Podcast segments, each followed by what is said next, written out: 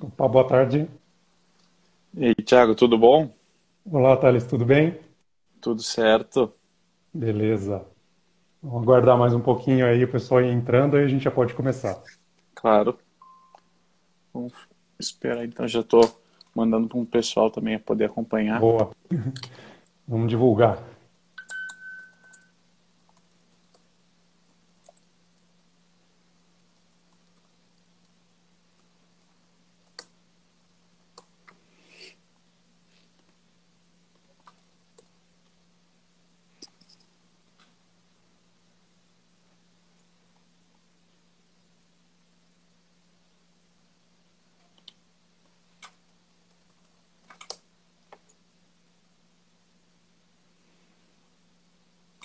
Eu acredito que daqui a pouco uma parte do meu time também entra para poder acompanhar. Muito bom.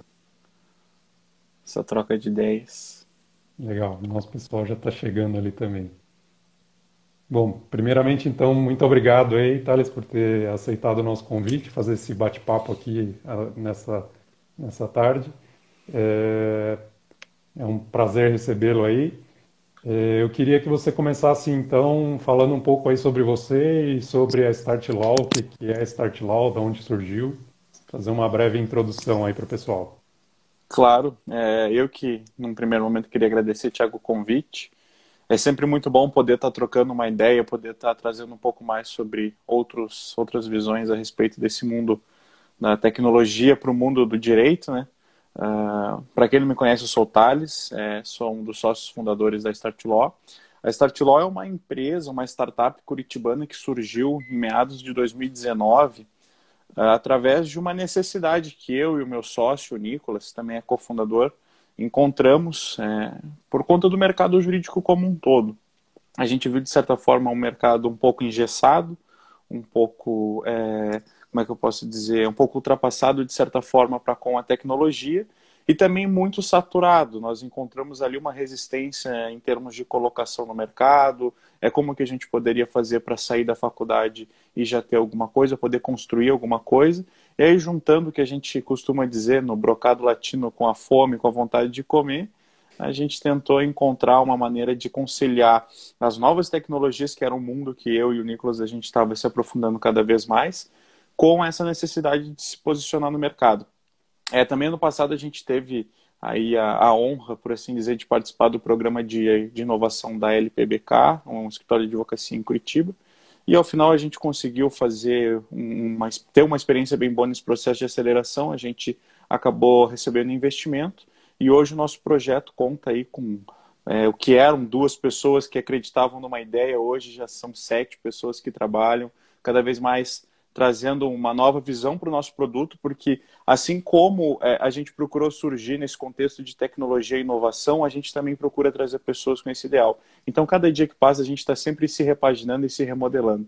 Mas, basicamente, a história da StartLaw, assim, resumindo muito em detalhes, é essa. Legal. Bacana. E os públicos que vocês atendem, eu dei uma olhada no site de vocês ali, vocês atendem tanto o pessoal de escritório, jurídico, tal, quanto startups, seria isso? Isso, exatamente. Hoje a nossa ideia, basicamente, como a gente está passando por um processo de validação do nosso MVP, a nossa ideia está em fazer o atendimento com startups num primeiro momento. Até por uma questão da validação do próprio modelo de negócios, né? Depois que a gente conseguir olhar para o mercado e falar, ó, temos uma aceitação ok, conseguimos tirar esses gaps ou até mesmo bug, porque como a gente trabalha com tecnologia, com plataforma, pode ser que algumas informações, num primeiro momento, não venham a fluir da forma correta. Mas assim que tiver tudo ok, a gente vai conseguir colocar em ampla escala também para escritórios e conseguir continuar com a linha de atendimento para startups. Nós já temos alguns escritórios que a gente atende hoje, mas esses escritórios que a gente atende, a gente procurou fazer um contrato de parceria justamente para poder fazer esse processo de validação da ideia e também conseguir, aos poucos, trabalhar uma coisa que para nós está sendo uma dificuldade muito grande e também muito encorajador, por assim dizer, para o projeto, que é trazer esse processo de digitalização para os escritórios de advocacia e para o mundo jurídico como um todo. Legal. Aí só também me apresentando um pouco, né? Eu sou o Thiago, eu sou Head de Inovação do BlueJack. Nós somos um hub de inovação para o mercado jurídico, também aqui de Curitiba. E eu sou da área de tecnologia, né? Eu não conhecia nada do direito, aí depois do BlueJack agora eu conheço um pouco do direito, né? Eu consigo dar algumas sugestões, assim, o pessoal fala os termos técnicos eu já entendo, mas eu acho interessante que justamente no, como você comentou, né, essa questão de construir junto, né, de ir validando um produto e tal, o pessoal do mundo jurídico não tem ainda esse mindset, né, esse mindset ainda não está tão difundido, assim. Eu vejo muitos escritórios, muitos advogados, quando falam de querer contratar uma solução, desenvolver uma tecnologia, eles querem já um mega produto que faça tudo numa única caixinha, assim, que já venha pronto, só plugar no meu escritório, né? Exatamente. Sabe que não é assim que funciona, né? Até esse próprio conceito de renovação tecnológica que está surgindo com as startups e, querendo ou não, apesar de toda uma situação triste, a pandemia também traz essa oportunidade para a gente perceber. O mundo do direito, de certa forma, está aos poucos se adaptando para a realidade desses novos negócios, dessas tecnologias. A gente vê aí que, por exemplo, uma sistemática que em pleno século XXI ainda continuava com sustentações orais, físicas e presenciais, se viu forçada a trazer essa realidade online. Então, a gente percebe que todo o contexto que a tecnologia traz, que as inovações trazem, ele, de certa forma, tem uma resistência muito grande com esse mundo jurídico. Mas, seja por amor ou seja por dor, de uma forma ou de outra, a tecnologia ela acaba por ser abraçada. E até trazendo um pouco a realidade em termos mais legais e específicos, a nossa legislação como um todo, que é todo esse arcabouço jurídico que faz jus à inserção ou não de uma tecnologia, ela é muito defasada. A gente não tem, por exemplo, nenhum, apesar de eu discordar que precise ter, mas nós não temos nenhum, né, termo de regulação, por exemplo, para moedas digitais, para transações econômicas com moedas digitais. A LGPD, por si só, que é a Lei Geral de Proteção de Dados, ela tá dançando, ela vai, vem, volta e vai para frente. Tá parecendo uma novela, né? Tá pior que novela da Globo, porque ela vai para 2021 e volta para agosto. Não, mas agora a gente vai pôr em... Não, mas agora vamos deixar em agosto, entende? Então é uma problemática muito grande. E fora isso, também tem um contexto que aqui no Brasil, pelo menos na minha percepção, enquanto operador de direito, como advogado e empreendedor pela StartLaw, a gente percebe um certo despreparo desses políticos para trazer essas novidades que essas legislações pertinentes à realidade digital traz. A aplicação da LGPD, por sua vez, ela tem um arcabouço muito complexo, né? A gente conseguir colocar uma legislação tão completa e complexa na realidade dos negócios no Brasil, são pouquíssimos aqueles que de primeiro momento vão conseguir se adequar assim de prontidão. Então existe toda uma sistemática, você como muito bem colocou, de conseguir conciliar essa realidade atrasada e um pouco enrustida do direito com uma realidade acelerada e que passa por inovação atrás de inovação, que é a realidade das startups e dos novos negócios. Sim, mas por outro lado, como você comentou, né, um mercado que está altamente saturado e a gente vê a concorrência ali crescendo cada vez mais, né? Então, não só os grandes escritórios, os advogados, vamos dizer assim, vão estar brigando com outros escritórios, mas eles também estão disputando clientes, né, com as tecnologias, com as startups que estão vindo aí. E aí, na sua percepção, o que você acha que os advogados e esse mundo jurídico, né, tem que enxergar para trazer essa tecnologia como aliada, né? Então, chegando aí um pouco no tema da nossa conversa, a tecnologia e a digitalização como aliada do mundo jurídico e não como um concorrente, vamos dizer assim. Certo. É uma pergunta muito interessante, inclusive quem tiver resposta exata, você pode ter certeza. Não tem que resposta exata, né? Cada um tem a sua visão, mas eu acho que é legal a gente... Mas na minha visão, eu procuro muito trabalhar com aquele conceito um pouco já batido, mas que é muito útil, do oceano azul e do oceano vermelho, certo? O que eu quero dizer com isso? Hoje, a realidade dos advogados que estão no mercado já saturado, querendo ou não, 1.300.000 de advogados no Brasil é um número bem expressivo. Eles estão cada vez entrando no que a gente chama de oceano vermelho, que é muita concorrência, que é muita gente tentando fazer mais do mesmo. Muitos profissionais do direito, na minha concepção, eles ainda estão acostumados com aquela sistemática de advocacia um pouco de boutique. O que eu quero dizer com isso? estão acostumados com aquela realidade de que o cliente vai até você e você, vez ou outra, vai atrás do cliente. Você tem indicações ali, isso, né? Então, é exatamente. Relacionamento.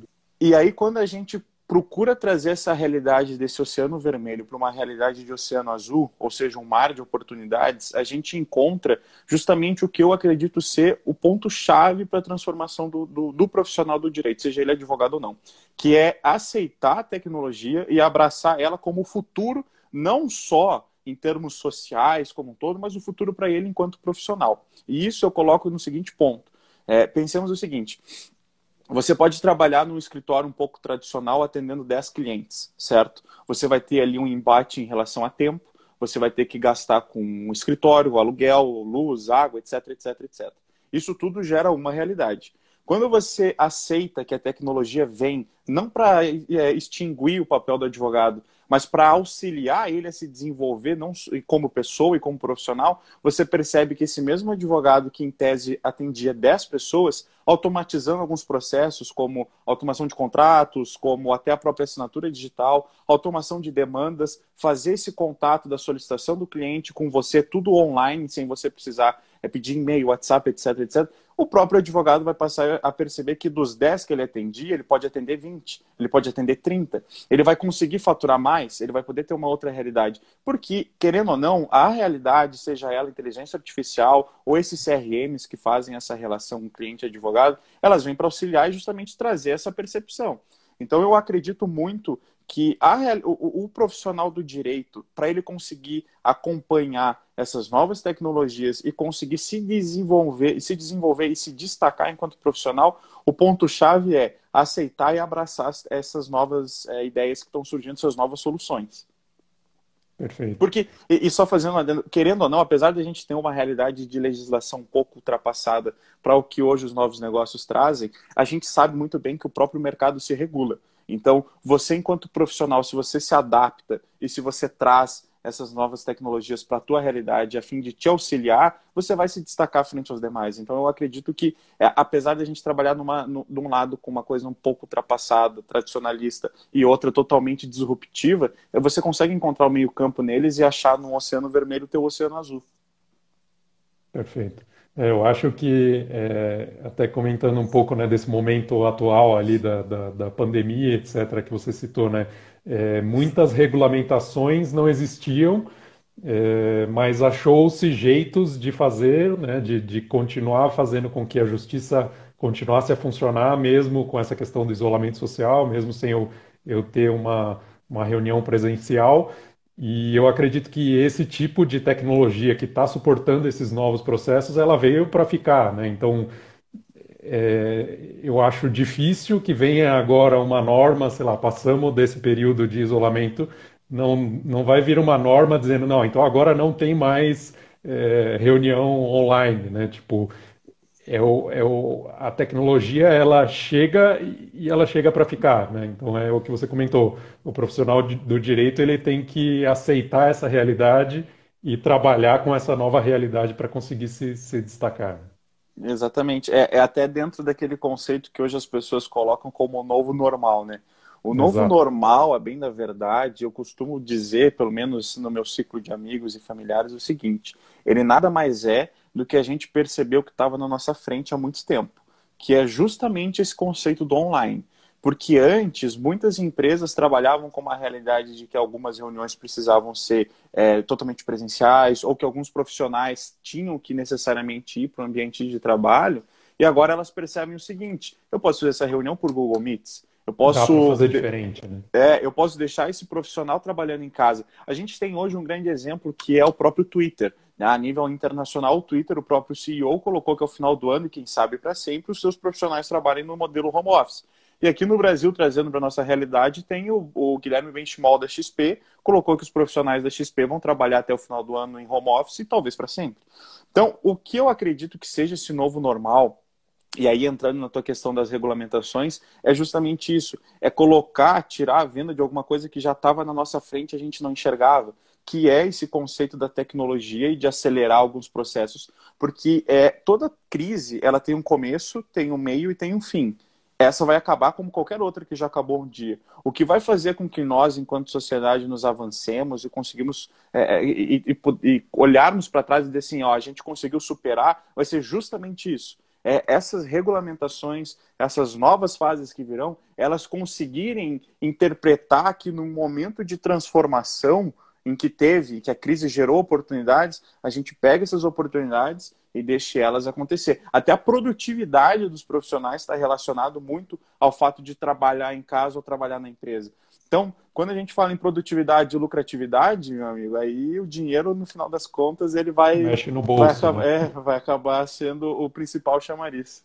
Eu vi até alguns indicadores, né, dos tribunais que estão trabalhando no modelo de teletrabalho, que eles chamam, né, de home office, e a produtividade desses profissionais tem sido maior do que antes com o modelo offline, vamos dizer assim. É, até porque quando você trabalha no modelo home office, você de uma forma ou de outra, você permite que o profissional ele tenha a sua liberdade de trabalho. Nós, na empresa, na StartLaw, o que nós fizemos? A gente tinha os profissionais que trabalhavam, os colaboradores que a gente colocava presencialmente na empresa para trabalhar, e a gente tinha a nossa relação de horário. Eu trabalhava ali os estagiários num período de 6 horas, os colaboradores num período de 8. Só que a gente acabou por perceber que trazer essa realidade para o home office é uma coisa de certa forma um tanto quanto ultrapassado. O que eu quero dizer com isso? É inquestionável que você em casa talvez não vá ficar ali no seu computador e teu cachorro não vai te chamar atenção para ir lá, entende? Então eu não posso cobrar essa produtividade, esse resultado, tendo esses empecilhos. O que eu vislumbro como uma saída? Você dá essa liberdade para o profissional trabalhar e cobra dele em si os resultados. Como ele vai fazer e da forma que ele vai fazer, talvez seja alguma coisa que se questione. Mas se ao final das contas ele entregue o resultado e possa ficar no conforto da sua casa, é algo que para mim não tem por que dar errado, não tem por que ser contrário, entende? E até aquele próprio selo, eu realmente agora não vou me lembrar qual que é a instituição que concede, mas Best Place to Work, acho que é esse o nome. Talvez agora vai ficar Best Home to Work, sabe? Porque o ambiente da casa é muito melhor para trabalhar para algumas pessoas. Sim, eu acho que é justamente essa questão de eu mudar a métrica, né? Então, o profissional trabalhando no meu escritório, a métrica que eu estou olhando ali é se ele está trabalhando às 8 horas, né? Exatamente. Ao invés disso, eu vou olhar se ele está me entregando o resultado necessário. E eu Exatamente. Acho que uma questão que é interessante, né, e principalmente nesse momento de home office, né, todos os escritórios e empresas foram meio que forçadas a migrar para esse modelo home office. Então tinha muita gente que era contra esse modelo, falava, não, isso não vai funcionar, eu não tenho como controlar a produtividade do meu funcionário e tal, e foi forçado a usar esse modelo, né? E aí eu acredito que as ferramentas tecnológicas, aí, principalmente para a área do direito, né? Então, esses softwares de gestão de processos, de fluxos de trabalho, isso acabou proporcionando que esses profissionais continuassem a trabalhar, né? Exatamente. E aí nós da empresa, nós fizemos uma pesquisa de mercado recentemente, a gente analisou que alguns escritórios, eles têm uma conta ao final do mês um pouco saturada, que alguns pontos, alguns ativos poderiam ser sintetizados. E o principal que nos chamou a atenção foi o aluguel do espaço físico, entende? Se a gente consegue tirar esse aluguel do espaço físico da conta no final do mês do escritório, ele tem uma sobrevida financeira que, invariavelmente, ele pode não só se estruturar, mas como reinvestir nele mesmo. Então, a gente acredita que nós concedendo esse escritório online, um departamento jurídico online, a gente consegue justamente trabalhar nesse sentido.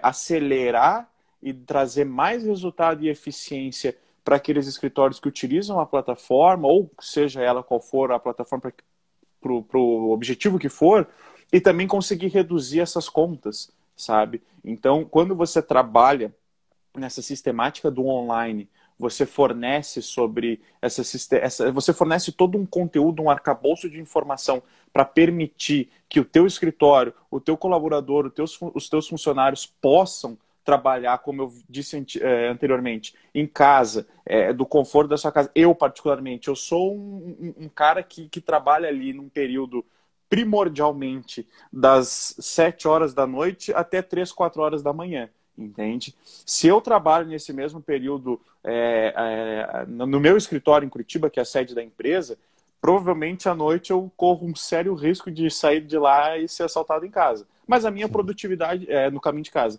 mas a minha produtividade ela é maior nesse horário. Então eu prefiro trabalhar do conforto da minha casa, entregando mais resultado, sem correr esses riscos, entende? Então eu acredito muito nessa sistemática um pouco invertida da moeda. E aí a gente coloca justamente o conceito da startup, né? Que é você trazer uma solução diferente, rodeado por muita incerteza para um problema já existente. Então, eu acredito que é isso que me motiva a trabalhar com tudo isso e que me empolga muito nesse sistema de inovação. É justamente você pegar uma problemática já existente e trazer uma outra visão para ela para tentar resolver. Legal. A gente também costuma dizer que o inovar é simplesmente fazer diferente, né? Não necessariamente você precisa ter um mega sistema com inteligência artificial e tudo mais para resolver um problema. Simplesmente, às vezes, é só ter uma outra visão em cima daquele problema e fazer uma coisa de um jeito diferente, um processo, ou uma planilha. Muitas vezes os advogados, eu percebi que eles são mestres nas planilhas. O Excel, os cursos Excel, de Excel é 90% de mestre advogados. Dos Excel, mas muitas vezes uma planilha Excel resolve muito bem o seu problema, né? E eu vejo muita gente colocando... Essa coisa da inteligência artificial parece mágica, né? Se vai resolver todos os seus problemas. Tipo, não, né? Para a maioria dos problemas você não precisa de inteligência artificial. E eu concordo muito com o que você disse, Thiago, porque quando eu comecei a pensar, quando a gente começou o projeto ano passado, o que eu imaginava? Que eu entrando nesse mundo, me autodenominando um pseudo-investidor, um pseudo-empresário, por assim dizer, eu pensei que eu ia ser o próximo Elon Musk, que eu ia criar a nave espacial que ia levar para Marte, todo mundo. SpaceX. A próxima SpaceX. E a conclusão que eu cheguei foi justamente o contrário. Eu cheguei à conclusão que dá para você fazer muito com pouco. Nós, ali, os processos internos que a StartLaw utiliza, primordialmente, hoje a gente está com a plataforma desenvolvida, a gente tem todo um processo que já vem há um certo tempo sendo construído, mas primordialmente o que a gente fazia era um trabalho que mapeava o envio de e-mails, entende? E até a relação de entrega do documento via Google Drive ou não. Então, a gente conseguiu, em passos sintéticos, que hoje é o que a maioria das pessoas faz, dos advogados fazem, encontrar uma maneira de você resolver esse problema e entregar uma solução muito mais rápida e mais prática através de um sistema que não é a próxima SpaceX, sabe? Então, tipo, a gente tem esse conceito um pouco enrustido na cabeça de que você ter uma empresa de tecnologia, ter uma startup, é sinônimo de você reinventar a roda, de você criar uma cápsula que vai enviar o ser humano para Marte, mas não é. A startup, o conceito de startup, ele não necessariamente está relacionado à tecnologia.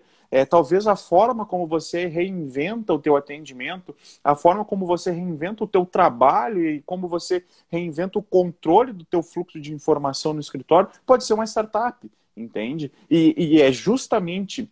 Essa carência das pessoas perceberem que até mesmo essa planilha que você comentou que advogado é mestre em fazer planilha, às vezes essa planilha pode ser uma startup, pode ser um projeto que venha dar início a uma nova ferramenta, entende? Eu acho que esse conceito das startups do MVP, né? Tipo, é o produto mínimo viável para eu validar se aquilo funciona ou não, né? Exatamente. E aí cai no que até eu comentei anteriormente, que normalmente quando você conversa com o pessoal da área do direito... Eles já têm essa mentalidade de que, não, eu preciso de uma mega solução, um CRM que faça isso, que controle isso, controle aquilo e tal. Mas, na verdade, assim, se eu conseguir resolver uns pequenos problemas ali do meu dia a dia, né, rotinas que eu perco muito tempo fazendo manualmente, se eu conseguir automatizar, eu já tenho um baita ganho de produtividade, né? Isso é uma das coisas que a gente tem feito lá no BlueJack. A gente chama de Blue Hacks.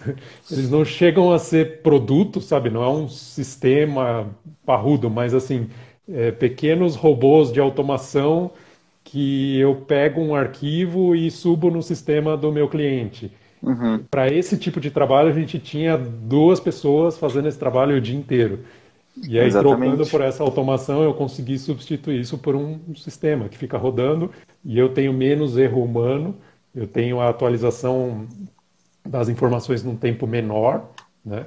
E eu consigo liberar essas 2 pessoas para ter atividades estratégicas, né? Então, usar a capacidade humana das pessoas, dos advogados, para o que eles sabem fazer de melhor, né? E deixa o trabalho repetitivo para as máquinas. Sim, as máquinas são boas nisso. E é justamente nesse ponto que a gente faz o que faz lá internamente. O que eu quero dizer com isso?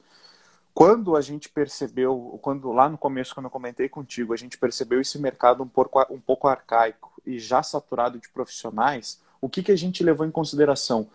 O fato de que, talvez, se a gente entregasse uma forma do advogado se reinventar, se a gente entregasse uma forma do advogado se revalorizar mais do que ele é, porque querendo ou não, hoje a justiça no Brasil, eu acredito muito no direito das pessoas e do indivíduo.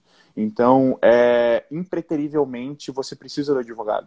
O advogado ele é uma figura muito importante para que a gente mantenha o ordenamento jurídico e a ordem como um todo da sociedade. Se você não tiver quem represente, quem se faça valer por você, quem faça a tua voz ter um estrondo gigante para que o teu direito seja respeitado e seja ali mantido, de nada interessa a gente se manter enquanto sociedade. Então o papel do advogado é um papel maravilhoso, é uma profissão que eu exerço com um carinho gigantesco, com um amor gigantesco e com uma paixão assim exacerbada, justamente por isso. Só que eu pensei que a gente, nós enquanto advogados, a gente estava encontrando muita resistência e, com perdão da palavra, mas entrando muito naquela prostituição da profissão. O que eu quero dizer com isso? Excelentes profissionais fazendo serviços que eles poderiam cobrar muito mais, que eles estão cobrando muito pouco, justamente por ter esse mercado saturado. Exatamente. Aí você precisa se reinventar. Não basta você assistir um curso, fazer um curso, uma pós. Você precisa entregar algo para o teu cliente que ele fale assim, vale a pena eu ter esse cara comigo. Talvez o teu know-how seja muito maior que os outros. Mas o que te falta é conseguir entregar alguma coisa que seja de valor, que agregue valor ao que você faz. E dentro desse conceito, e entrando justamente nesse ponto que você disse que as tarefas chatas e maçantes a gente deixa para o robô, porque o robô é o melhor para fazer isso, a gente faz o que faz, que é conceder para o advogado a possibilidade dele trabalhar e exercer sua profissão com carisma e com a profissionalidade que se espera do profissional e deixar o processo chato e maçante para a nossa inteligência artificial fazer, para a Agnes fazer e para a Apolo fazer, que são as inteligências que nós temos internamente. Então, o que a gente busca, no final das contas, é reinventar e entregar para o advogado uma perspectiva de se repaginar, de se conciliar com o tecnológico, mas também se olhar no espelho no final do dia e falar assim, eu sou um advogado, não sou só mais um que faz uma petição e protocola no judiciário e espera o honorário chegar no final do mês, entende? É essa a nossa perspectiva que a gente quer entregar, porque a gente acredita muito também, e entrando no conceito da pandemia que a gente estava falando, que o online ele já tinha vindo para ficar, mas como eu disse, as pessoas não percebiam, e agora elas estão olhando e falando assim... Tinha muita gente que tinha resistência também, né? E, exatamente. Tipo, não, isso aí não vai funcionar e tal, deixa eu continuar fazendo do jeito... tem muita gente que tem essa resistência à mudança, né? Isso é normal, né? Para você ter uma ideia, hoje na região, se eu não me engano, em Santa Catarina e Rio Grande do Sul, tem cerca de 115 mil pequenas e médias empresas filiadas ao SICOB. Isso é um baita do mercado para advogados atenderem e fazerem um trabalho de advocacia empresarial, sabe? Só que, no final das contas, a gente acaba não conseguindo abraçar todo mundo, porque eu, enquanto advogado, enquanto pessoa, eu atendo só 10, entende? E ainda tenho mais 114.990 outras empresas que poderiam ser meus clientes, sabe? Então essa repaginada que a gente procura dar e que a gente, enquanto incentivadores desse ecossistema jurídico, a gente precisa trazer essa visão para o advogado, para se recolocar, para olhar com uma outra realidade e, de fato, querendo ou não, aceitar o online que veio para ficar, como você bem disse. Perfeito. E também eu acho que apresentar uma nova opção, né, para os advogados, porque a gente vê muitas vezes que os advogados saem da faculdade, ele tem ali a opção de ou ir para um escritório ou fazer um concurso público, né? Então é uma coisa meio limitada. Então acho que que a gente, também com o BlueJack, a gente tem tentado fazer justamente apresentar que tem uma outra opção. Então por que não empreender, né? Por que não perfeitamente. O profissional do direito... montar um negócio para melhorar justamente o direito, né? Exatamente. E dentro desse conceito a gente compartilha muito com esse mesmo viés. A gente, eu passei até para ti o material, a gente veio com um edital justamente para trazer essa realidade, para trazer essa possibilidade, um edital de aceleração de novas ideias, para conseguir fazer com que as pessoas percebam que o empreendedorismo, ele é o futuro para quem quer se destacar profissionalmente. Eu lembro muito bem que quando a gente começou o nosso processo de investimento e quando a gente finalizou ele, e a pessoa do Maurício Kavinsky, que hoje é o nosso sócio investidor, a gente conversou, eu sentei na mesa dele, ele trouxe para mim umas palavras que me marcaram bastante, que foi o seguinte: eu comentei com ele que eu tinha agradecido muito a oportunidade de estar fazendo o que eu estava fazendo e de poder estar trabalhando com o que eu estava trabalhando, e me lembro muito bem dele dizendo que era uma oportunidade muito boa e que, de fato, eu precisava abraçar ela e agarrar com todas as minhas forças. Porque hoje o profissional do direito, quando ele sai da faculdade, o que que acontece? Ou você vai, como você bem disse, para um concurso público, para uma máquina pública que cada dia que passa está prestes a colapsar, ou você vai para uma carreira profissional, autônomo, particular, num mercado que está super saturado. E aí tu começa a te perguntar o seguinte: cara, o que que eu vou fazer da minha vida? Como que eu vou viver? Entende? Como que eu vou poder me colocar? Porque a gente tem na tabela da ordem da OAB um valor ali gigantesco para advogado, salário, não lembro agora o termo, mas um salário médio de 3 mil e pouco. Mas difícil são aqueles advogados que saem da faculdade e conseguem ganhar esse montante, entende? E aí a gente vê no empreendedorismo uma oportunidade gigantesca, porque quando você faz o que você gosta, a recompensa, seja ela em posicionamento profissional ou financeiro, ela vai vir. Isso é invariável, entende? Então a gente carece de profissionais que tenham essa visão. A gente carece de pessoas que olhem para o seu futuro e não se vejam presas a uma empresa ou se vejam presas a um órgão público. A gente carece de pessoas que se vejam presas a sonhos, a objetivos e propósitos. Isso é uma coisa que falta muito. Eu acho que, inclusive, parabenizo o pessoal do BlueJack justamente por isso, por trazer essa identidade, essa visão de empreendedorismo que tanto nos falta nesse mercado, não só jurídico, mas do Brasil como um todo. E a gente tem mais números e números que trazem essas realidades. A gente vê em cenário internacional, o Brasil é um dos países que mais exporta cabeças pensantes para o mundo, entende? A gente tem na Índia uma receptividade para os profissionais de tecnologia do Brasil que é gigantesca e que a gente pouco explora, entende? Para mim é uma coisa, chega a ser um número um tanto quanto perturbador você olhar, segundo a Associação Brasileira de Startups, e ver que só 13 mil... só existem 13 mil empresas associadas a eles hoje no Brasil, sabe? 13 mil empresas de startups e de tecnologia, num cenário que só Rio Grande do Sul e Santa Catarina tem 115 mil pequenas e médias empresas. É um negócio que chega a ser meio assustador, sabe? E aí, em contrapartida, as pessoas se deixam romantizar com um cenário de que o Nubank virou um unicórnio com 1 bilhão. Você é o próximo Elon Musk, né? O Elon Musk. Você não é assim, as coisas não são assim. Mas ninguém vê os anos que ele ficou batalhando, né? Até chegar lá. Eu vi até uma notícia dele comentando, né? Tipo, depois de 18 anos de trabalho, eu consegui... Ele é emocionado, né? Uhum. Depois de 18 anos de trabalho, brigando com todo mundo, ele conseguiu... uma empresa privada fazer um voo pela NASA. Então, tipo, uma coisa Isso. que é o que você comentou, né? É um sonho, né? A pessoa trabalhando por um propósito, um sonho de, não, eu vou para Marte, uma coisa Isso. meio... Mas é justamente isso que a gente precisa. Nós precisamos de profissionais que se engajem, que levem a sua vida norteadas num sonho e num propósito. E esse sonho, esse propósito, às vezes ele pode estar relacionado a questões financeiras e a também questões pessoais, assim, que eu digo, de se posicionar, poder provar para alguém que um dia duvidou dele que ele estava certo. E eu acho que a própria pessoa do Elon Musk é um exemplo gigantesco, porque não foi uma, não foi duas, não foi três, foram inúmeras vezes que as pessoas, até pessoas públicas, questionaram o posicionamento dele, colocaram ele... na sarjeta, digamos assim, e hoje ele provou por A mais B que ele consegue fazer o que ele se propôs a fazer. Só que ele tem esse sucesso e ele tem, na minha opinião, é um baita de um empreendedor para se servir de exemplo, justamente por isso. Esse sucesso está atrelado ao fato dele acreditar no sonho dele, acreditar no propósito dele enquanto empreendedor. Então eu acho que quando a gente entra num cenário de direito que tem ali um baita de um mercado, né? 1.300.000 advogados.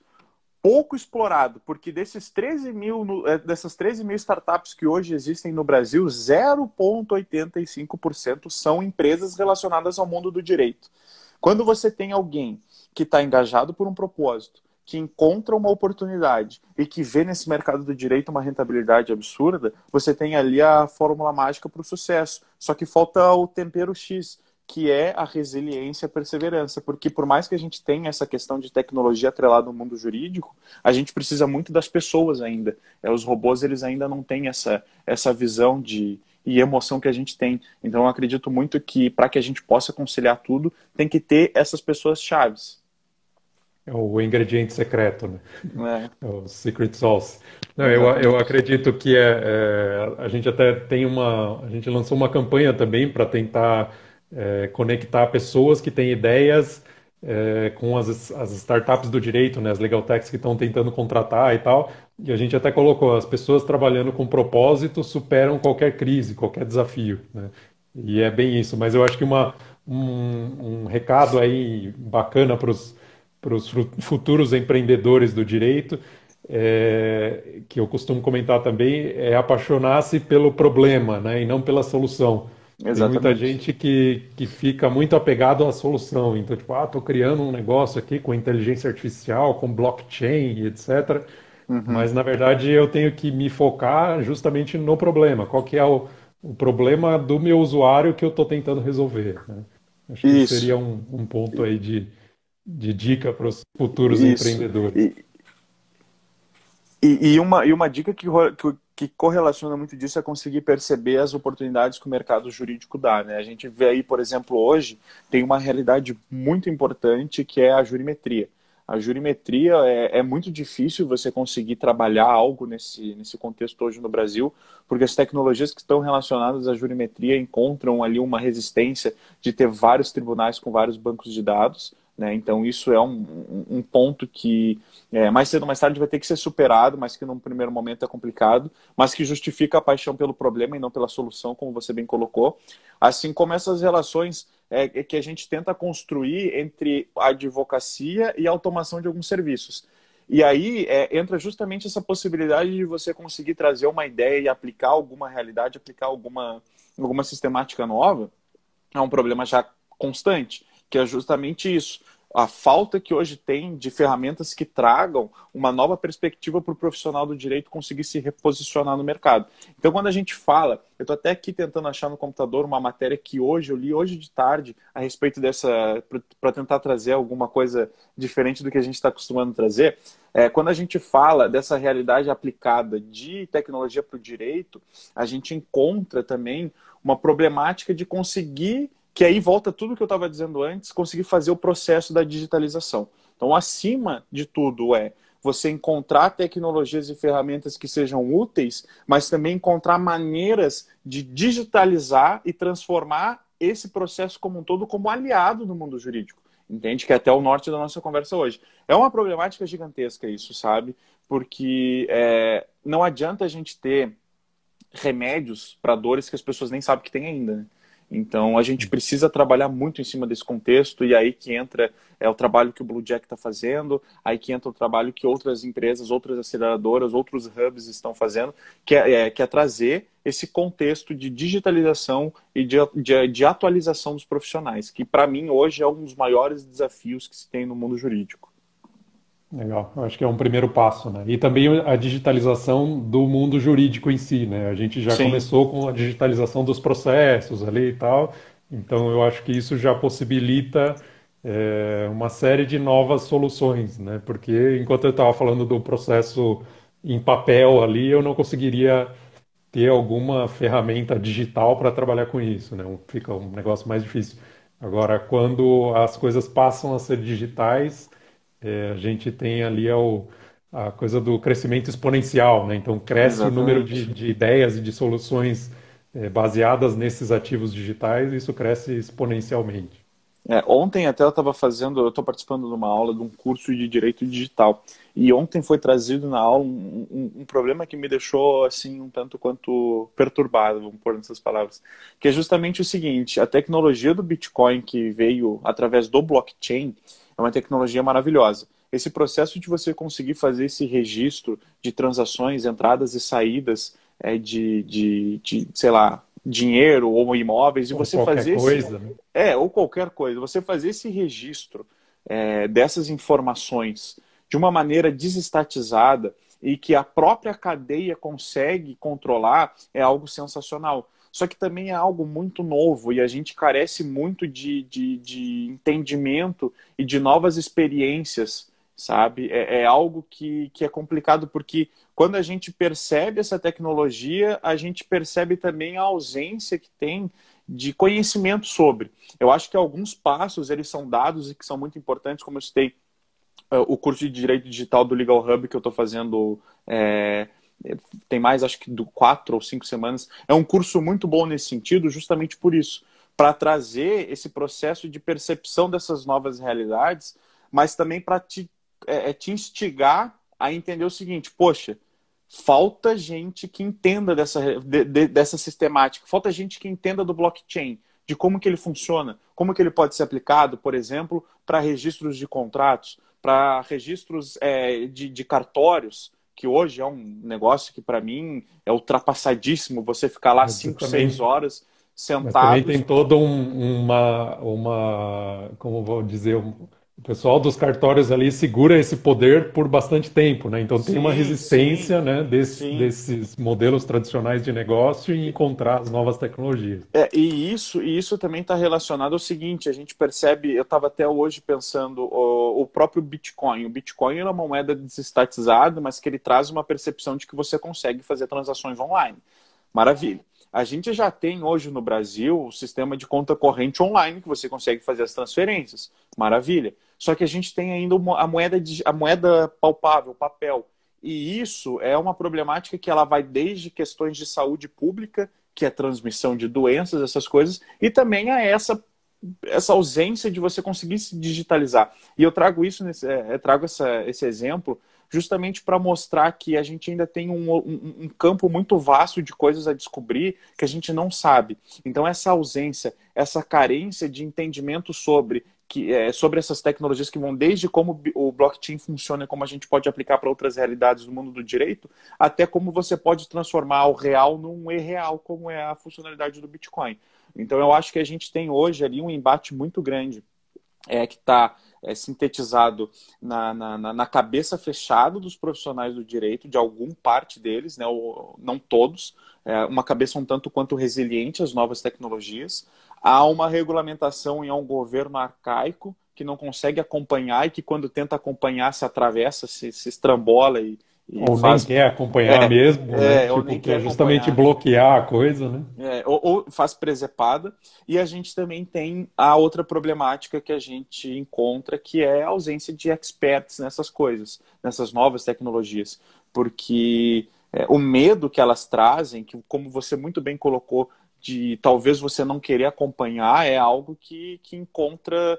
que traz muita resistência. E o governo, para mim, deveria ser um dos maiores incentivadores da tecnologia. Deveria ser um dos maiores patrocinadores da tecnologia. E a gente não tem isso no Brasil. A gente não tem. A gente tem hoje, por exemplo, um fundo, um BNDES, que é um banco nacional, que pega o dinheiro público e, ao invés de ele incentivar empresas de tecnologia a se desenvolverem no país... Puta, a gente tem hoje no Brasil Florianópolis, que é considerado o Vale do Silício fora dos Estados Unidos, e que basicamente construiu essa posição com um incentivo particular. É agora que o governo está começando a se mexer para incentivar. Então a gente ainda tem muito que caminhar para conseguir trazer essas novas tecnologias e essa digitalização para pensar como aliados para o mundo jurídico. Eu ainda acho que os primeiros advogados, os primeiros profissionais que conseguirem dar esses passos, seja ele fazendo um curso num Legal Hub da vida, ou contratando um serviço de um CRM, ou indo atrás um serviço como os nossos da StartLaw, ou indo atrás de pessoas como vocês do BlueJack para trazer esse processo de inovação, já está dando um primeiro passo gigantesco em prol desse avanço enquanto profissional. Eu acho que a gente tem um caminho muito longo a seguir, mas esses primeiros passos que a gente dá de formiguinha, de grão em grão... Meu pai costuma dizer o seguinte, que de grão em grão a galinha enche o papo. Então a gente, aos poucos, fazendo essas primeiras tomadas de decisões, a gente consegue ir muito longe. Porque o Brasil e o brasileiro tem um potencial gigantesco. É verdade. Eu acho que você até comentou anteriormente, né, que o profissional brasileiro é muito reconhecido fora do país. Eu acho que uma das principais características ali do brasileiro é a criatividade, né? Então o brasileiro é um povo muito criativo. Sim, e sim, eu acho que falta justamente a gente usar isso e canalizar essa criatividade para esse empreendedorismo, né? E de fato vão ser as pessoas que vão mudar a situação do nosso país. Exatamente. Bacana. A criatividade hoje é uma das maiores e melhores características do brasileiro e a gente utiliza ela, utiliza muito pouco ela.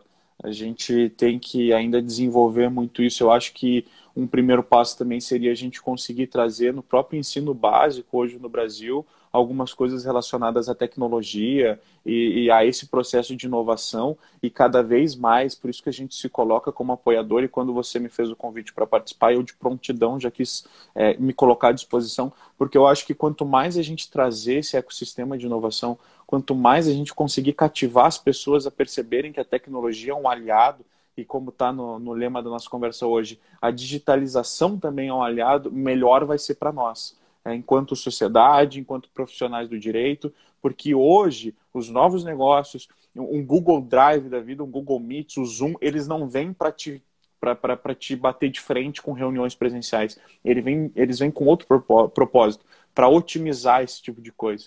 Então a gente precisa começar a tirar esse olhar um pouco viciado que essas tecnologias vêm para derrubar o advogado, para fazer o advogado sumir e começar a olhar com os olhos certos. Quer fazer o advogado se destacar ainda mais, quer fazer o profissional do direito se destacar ainda mais.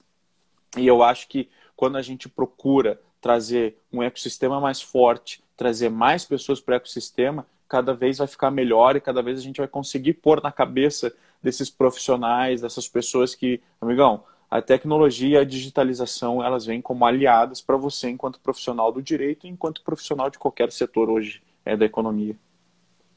Perfeito. Bacana, bom, acho que deu uma finalizada aí no nosso assunto, né, e conseguimos enfatizar bem aí o tema da nossa conversa.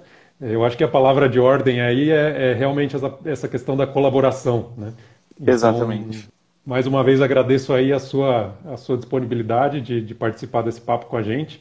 Uhum. Espero que logo em breve aí a gente possa voltar a fazer eventos presenciais, né, e aí convido você para participar lá com a gente lá no BlueJack.